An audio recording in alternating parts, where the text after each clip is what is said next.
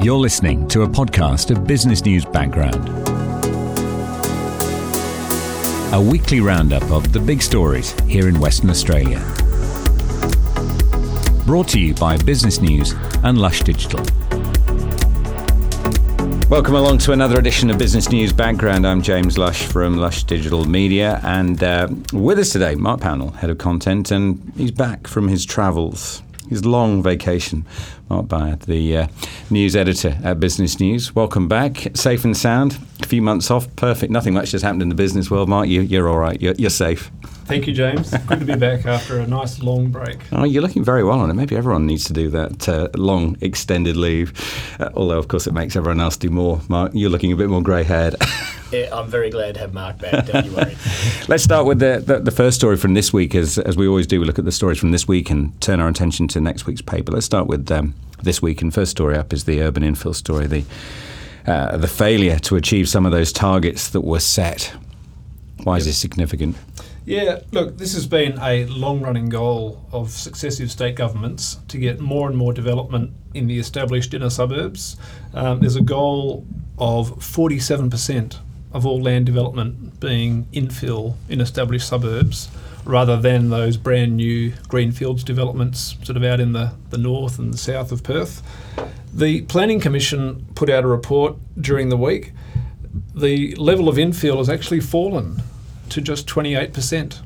So it just shows we've got an awfully long way to go yes. if we want to try and um, contain the amount of urban sprawl that uh, is a feature of Perth. We're not trying hard enough, are we? So the planning, com- the property council rather, has said, well, look, this just highlights the need for some reform to make life easier, so that people can get yeah. things done, um, and it also, once again, highlights the role of local government. Yeah. Yeah. Mark, it is um, it is one of those things where we know we need to do it, but of course the developers or whoever it is involved turns around and say, "Oh yeah, I know we need to do that, but can someone else do that?" We prefer the greenfield site; it's easier for us to, to, to, to, to make a return. Well, there, there are different developers, and I, I think there's lots of developers that want to do infill. Um, they're, they're, they're, plenty. It's just it's just more difficult, and I think Mark's just raised that point. But why though? The infrastructure's already there. Isn't it just a case of clearance and, and, and, and, accommodating? Well, you've got a, you've got neighbours for starters, right? Who don't necessarily want things to get built right next to where they've got their property. Uh, you've got councils that have got an existing voter base that are able to say no, we don't want that. Uh, and you know, in effect, that's really what this whole local government mm.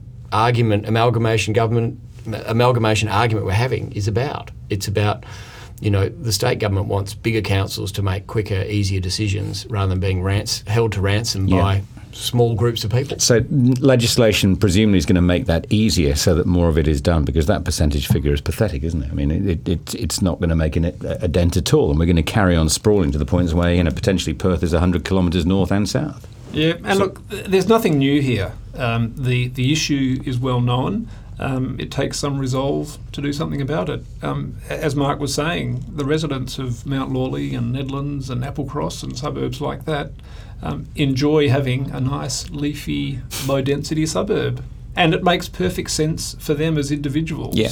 But for Perth as a city, that comes at a price. Yes, it and it depends how density is done, doesn't it? It, it? really does. If it's done well, it can add a vibrancy to a place that potentially was a little bit on the sleepy side. Yeah, look, it's got to be done well, and I think you do see it, in, and it is. Uh, uh, there is a change coming, and it's certainly in some parts of Perth we are getting some of that Northbridge. And, yes, and you know I think even in the east there with Vic Park and places like that, I think there's a bit of an element of it but it, but you need a lot more of it. And yeah, I, I but, think, but Northbridge is a good example. I mean, we're, we're here right now. I mean, look how it's changed in the last couple of years. It looks a better place for it. Yes, but it was run down before that. Whereas people mm. might argue the suburbs that Mark just mentioned, they're not they're so quite happy. Yeah. Let's move on to the second story, which is the school story and and, and the PPP issue. And, um, yeah, look, th- this leads on to something else we'll talk about, and that's the financial pressure on the state budget. Um, the, the government came out quietly earlier this week and announced that the next eight schools, so four primary schools and four secondary schools, will be built, funded, um, designed, and maintained by private uh, consortia. Mm. Um, this is something that other states have tried, um, and it's really about shifting the funding um, out of the short term, um, but you also create a longer term uh, sort of cost uh, because you're paying someone else to deliver a service that traditionally has come from government. Um, look, it's the kind of thing that if, if you're smart about the way you set up the contract, it can work well. Um, and what it also means is that the people that build the schools have to maintain them.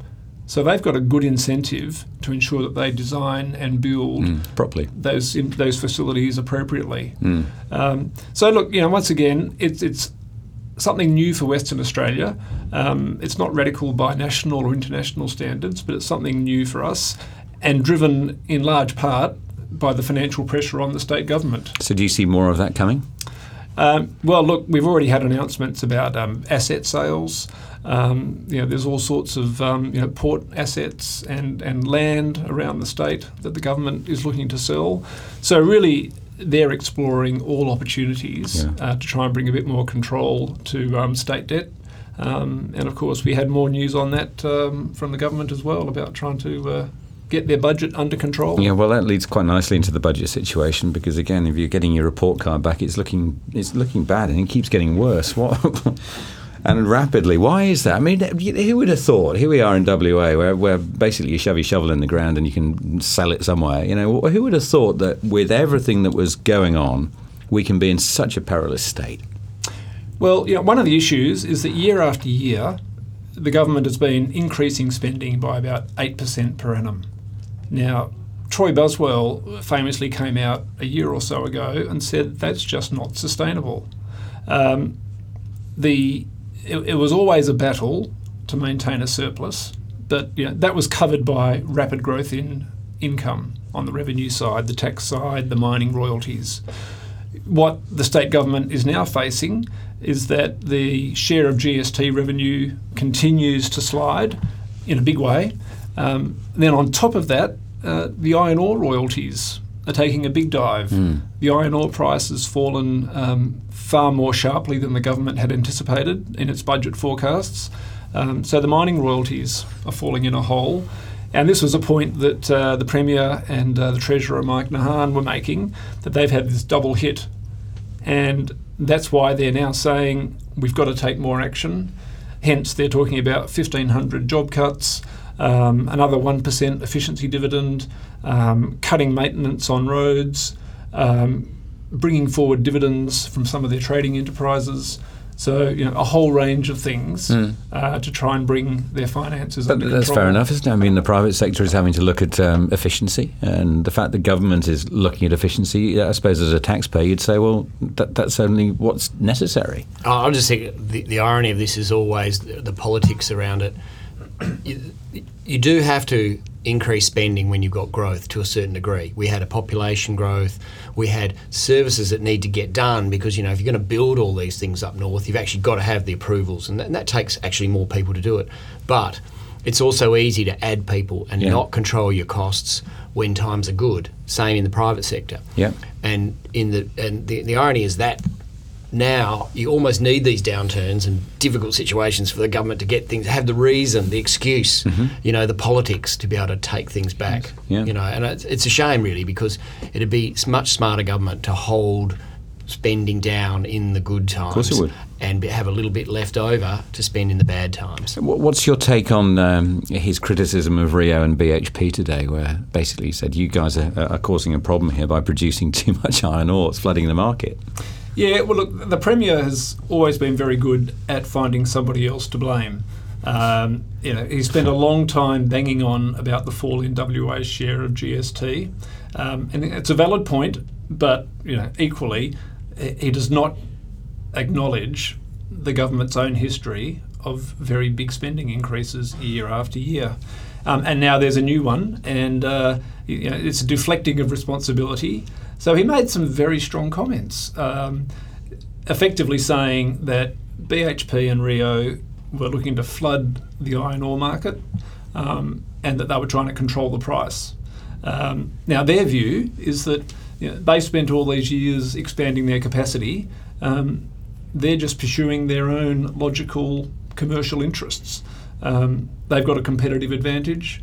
Um, and like any business, they're just trying to pursue their competitive advantage. And they're not Uh, going to be feeling sorry for some of the smaller players who aren't as efficient, are they? I mean, that- that's not their, their job. I actually liked it. Mark came back from that press conference and said, um, Colin Barnett had said, "We're the landlord here. You know, uh, you know, we won't be treated like this." But it, it made me actually think about landlords, and if you think about shopping centres, pretty much, and I, I say this cautiously, but I think it's pretty accurate that the landlords are typically beholden to the Coles and the Woolworths, the big two majors.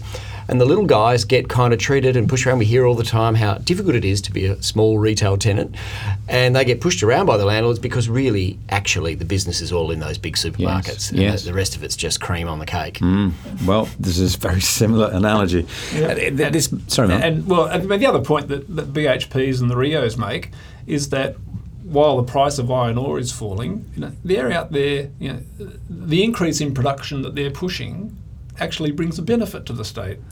You know, It's so in terms of, of, of royalties, but also employment. Yeah. and just generally you know, sustaining activity in Western That's right, Australia. because uh, that's a good point. I mean, if they were to cut back and say, "Okay, well, fine, we listen to you, Premier. We'll we'll stop being as efficient and we'll we'll, we'll cut our load," they would have to cut jobs at the same time, wouldn't they? That's right. Yeah. That's right. Let's. Um, it, it links in nicely with with the feature next week, which is um, coming out on Monday, which is looking at exports. What have you focused on? Well, we, we do this every year. We go and get all the uh, export data that we can, and there's quite a lot of it nowadays. It's actually quite transparent. So we've had our annual look at the uh, exporters, and of course they're they're all pretty much up. Um, and we basically look at the companies, and in some cases the joint ventures that that um, produce the really the wealth that not just powers this state but powers the country. I mean, it's nearly fifty percent of, the, of the nation's exports come out of here. Um, the the big players. BHP Billiton, if you take all its interests in WA, is the biggest exporter by value because it's got a bit of the Northwest Shelf and it's got uh, nickel and and uh, Worsley. It's got a share in Worsley and things like that. Um, In fact, I'll just make a note there. Collectively, if you look at all the exports attributable to BHP Billiton, it's about 20% of the state's entire exports. So it just shows It's huge. what a It's big player they are. Wow. Huge. Yeah. yeah. and then if you break it down, I mean, it's it's Rio after that, and then it's the Northwest Shelf, and, and if you take the Northwest Shelf and split it up into its units, then Woodside, because it's got its own operations, fits in next, and, and it's you know, th- uh, there's not a great deal of newness in that, but it is very interesting. And, and what I've just done, a little exercise I've just done as part of this, is to go and look at well, let's look at ten years ago, what was it like, which is really the start of the boom that we've just had. Now, BHP wasn't the biggest exporter in terms of iron ore. Uh, it was it was still below. Um, Alcoa was ahead of it actually, but BHP was still it was number three. It had 2.5 billion dollars mm-hmm. in export value. Mm-hmm. In today's terms, that is 3.3 billion. Okay, mm-hmm. so just yeah. Now the numbers we've got for this financial year for BHP iron ore, iron ore, not the whole lot. Twenty-four billion dollars. Wow, all right? that's an amazing change. and overall 31 billion for BHP, right? So so they've gone from the in real terms 3.3 to 24 in hmm. 10 years. Hmm. And that's I think getting back to what Mark's saying about I'm not quite sure the premier can belt BHP over the head over hmm. this issue because that is a huge amount of royalty income coming in that wasn't coming in anywhere bef- before. Yes, yeah. I mean it's massive. Yeah, good point. Numbers like that are staggering, and you, you just recognise the importance of WA, as you're saying. That's why it goes back to that. Well, how can we possibly be in the, the situation that we are in? I mean, most people will find that extraordinary. Let, us look at a couple of other stories that are going to be featuring next week in the paper. Uh, very briefly, first of all, the management consultants. You've been looking at some of the management consultants here in uh, in, in WA. Yep. Look, that's a sector that's gone through a big change. Um, we've seen some of the uh, the global heavyweights like uh, McKinsey and uh, Bain and Co. and Boston Consulting have all moved into the Western Australian market. They've got a, an established presence here. But more recently, uh, we've seen some really interesting changes. Um, Azure Consulting is a, a local startup that's tied into uh, um, John Poynton's business. Um, they're achieving some rapid growth, and they've added some. Uh, uh, they've just picked up a, a heavyweight person, Angus Jaffray, to bolster their ranks. Um, also, a couple of the big accounting firms. Um, you know, EY's picked up some people from a specialist mining group. Um, KPMG did something similar. Um, but then you get an engineering firm like Worley Parsons. They've just established a new advisory business.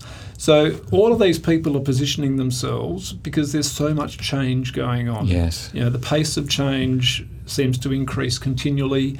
Um, there's economic and commercial pressures. There's regulatory pressure. Does the consultant also suggest that you know it's in for a project, but not necessarily on the books as a full timer, and, and that's the difference? Do you think? You know, again, it's cutting costs rather than having someone full time. Um, look, absolutely. Um, but yeah, I think they'd see their view as sort of bringing some um, sort of specialist skills As and when required. um, that, that don't sit permanently within businesses. Hmm. They can come in and, and help them through this period where so much is going on. Yeah. Okay. And, and yet we see the same thing as we've you know we've been talking about with the government. You've got some consultants were sitting there in some of these large companies charging very high fees and literally like permanent staff for Yeah. months and months or years and years. Yeah. And now that's changing. And what's been so interesting is watching the management consultants are now changing as well, which is what really they're good at doing. and they're they're they're shifting. They're trying to diversify, which hence some there's been some transactions and these groups joining up, and they're looking at the new opportunities. You know, government government's got all sorts of pressures on it. It needs people to give it direction as well, and some private companies too. So it's you know uh, it's a pretty fascinating business, I reckon. Really is. It, it just shows how every sector at the moment is having to cut its cloth differently from you know, a couple of years ago. It brings out that sort of um, clever thinking. It has to. Let's just end with um, Indigenous business. How's that going? Yeah, well, look, this is um, we've got some data uh, from the Office of the Registrar of Indigenous Corporations, and I have to admit, I, I didn't actually know this this actually existed, but one of our reporters found it, got this data. So these are about Aboriginal or Indigenous corporations that effectively represent the uh, they're the formal um, body that represents the community's structure. Usually. Money from uh, royalties or native title agreements, those sort of things are all transferred through these corporations. So they're not always businesses per se, they're Yeah. a special type of entity. What we've found is that um, last financial year, they had income, combined income of more than 500 million. So that's in Yeah. WA, Yeah. right? So that, that's, that's a monumental, tw- monumental amount of money, I think, going through Yeah. that sector. And then usually that gets spent through the communities, right? Um, the interesting thing is these these things exist across the country, and you know in the past, a typical per head um, uh, value has been about the same as the rest of the country. country. Now, basically, they're getting um, two million uh, per head. Is du- it's double the national average. Wow. So, sorry, am I using the right?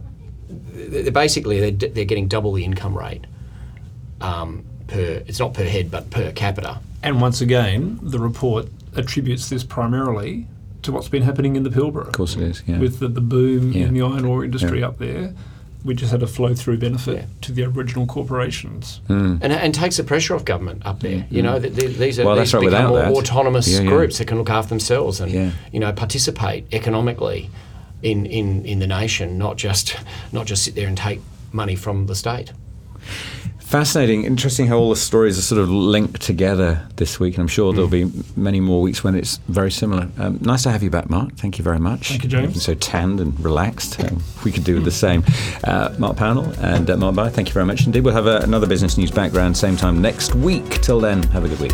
Thank you. Thank you. You've been listening to a podcast of Business News Background, brought to you by Business News and Lush Digital. For more information, go to the website businessnews.com.au.